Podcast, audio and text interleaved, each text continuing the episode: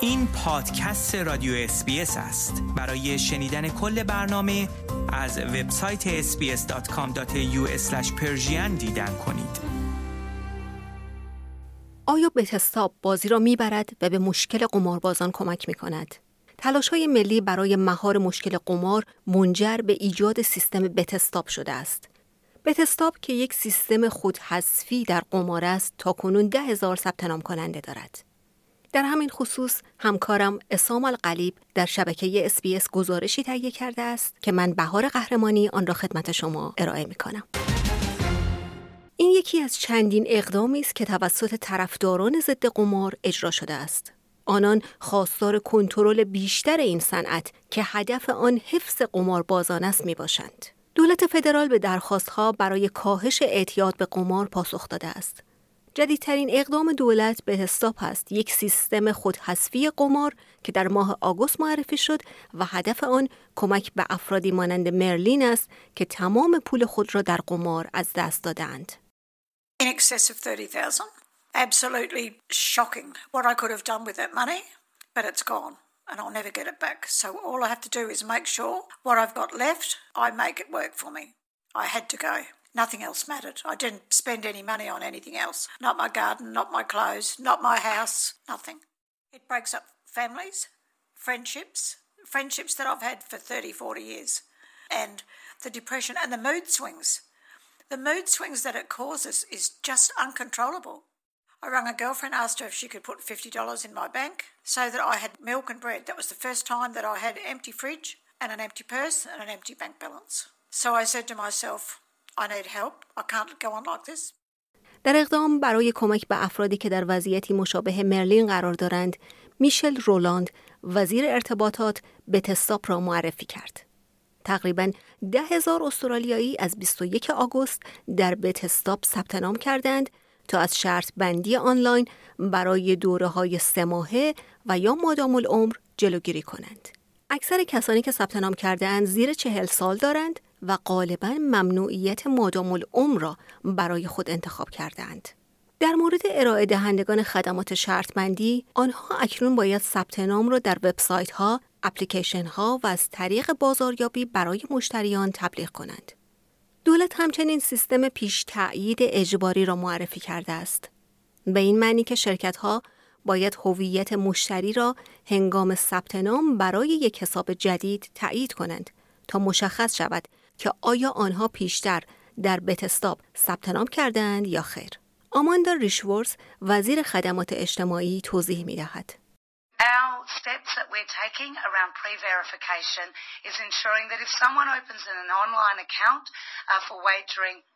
that they must be identified and that their identify, uh, identity is verified before they can place a bet.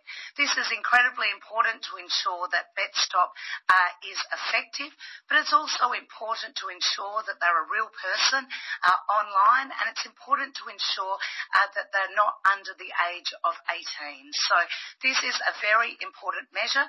It was two weeks. It was brought down to 72 hours. کرول بنت مدیرعامل سازمان اتحاد برای اصلاح قمار است. او می‌گوید که دولت آلبانیزی اصلاحات قابل توجهی در قمار انجام داده است. The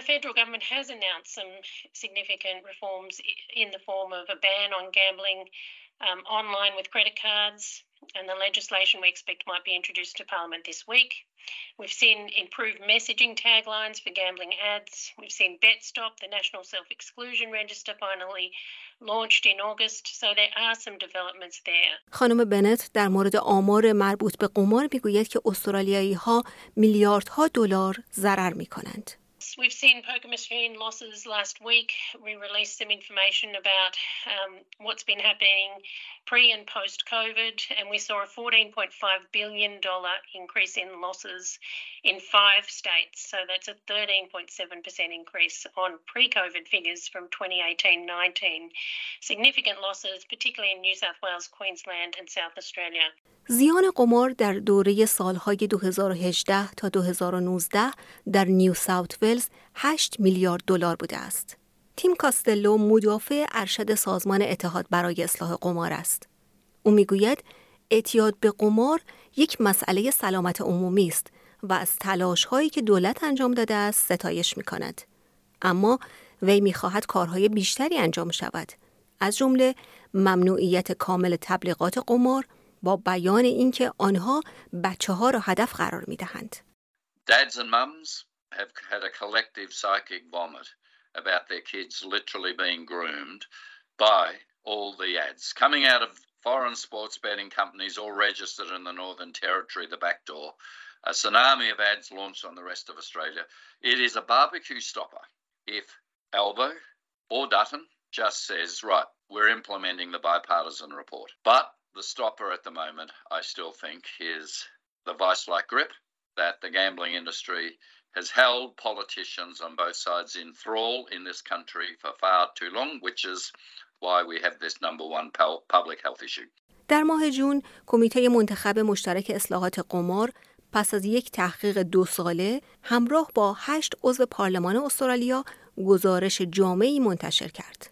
در این گزارش چندین توصیه برای مبارزه با مسائل مربوط به قمار در کشور ارائه شده است از جمله ممنوعیت تبلیغات قمار در رویدادهای ورزشی زنده گزارشی که به سفارش اداره ارتباطات و رسانی استرالیا تهیه شد نشان داد که بیش از یک میلیون آگهی قمار در طی یک سال از تلویزیون و رادیو استرالیا پخش شده است.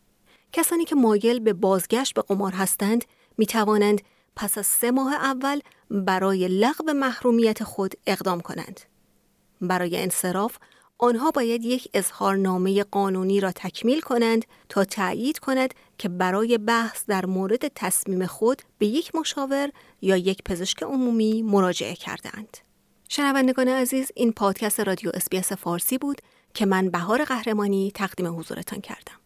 این پادکست رادیو SBS بود. برای کسب اطلاعات بیشتر از وبسایت sbs.com.au دیدن کرده و یا اپ SBS Radio را دانلود کنید.